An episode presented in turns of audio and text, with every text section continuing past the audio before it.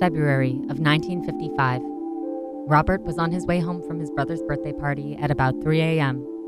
It was just him on the rural Loveland, Ohio road when he saw a group of animals on the side of the road. Wondering what was wrong, he pulled over, turned on his brights, and got out of the car. What he saw, he would have never expected.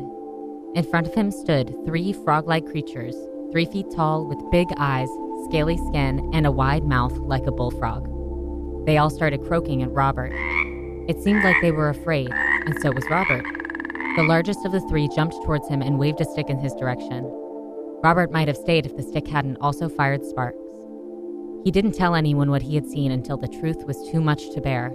Robert saw not one, but three of the Loveland frogmen. This is 5 Minute Myths with your host, Elena Nabarowski. There have been four official sightings of the Loveland frogman. Roberts was the first, and the only to include multiple frogmen or sparking wands. However, all four sightings describe the creature similarly.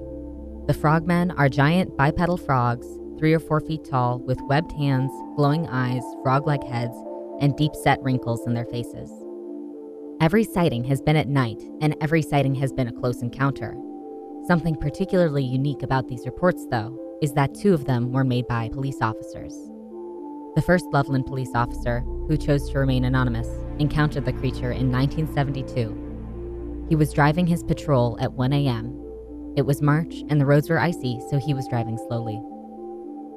He saw what he believed to be an injured dog on the side of the road, so he stopped to make sure it was okay. When he got out of the car, he met this three foot tall creature with a frog face and webbed appendages.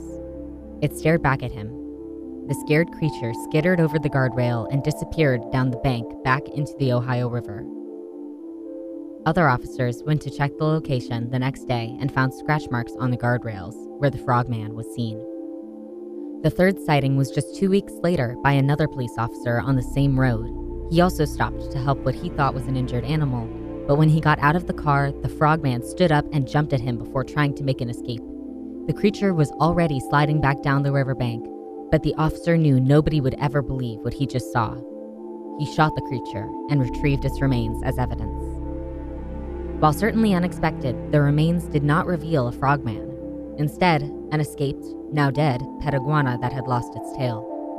Iguanas are usually four to six feet long, including the tail, which they detach in self defense. They have huge claws and are known to stand on their back feet and hiss when threatened. They have green, leathery bodies, deep set wrinkles, the ability to walk on their hind legs, and the sort of claws that can leave scratch marks behind on guardrails.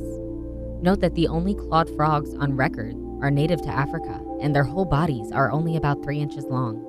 The iguana fits the frogman's description. So, the police officers did not see the fabled frogman. But what about Robert? An iguana wouldn't match that description nor would it be likely to encounter three escaped pet iguanas in the middle of Ohio in the 1950s. The iguana also fails to explain the most recent sighting. In 2016, Snopes reveals, two Loveland teens were playing Pokemon Go at night near the Ohio River. They saw two huge frog eyes peeking out of the river, so they took pictures. They thought it was probably the biggest frog they had ever seen. Suddenly, though, the frog stood up on its hind legs, the size of a child, and started walking towards them. The teens ran, and the frogman hasn't been seen since. There are no monsters under your bed, but they might be in your backyard, and one day you might have to ask yourself Are you a believer? This has been 5 Minute Myths with your host, Elena Nabarowski.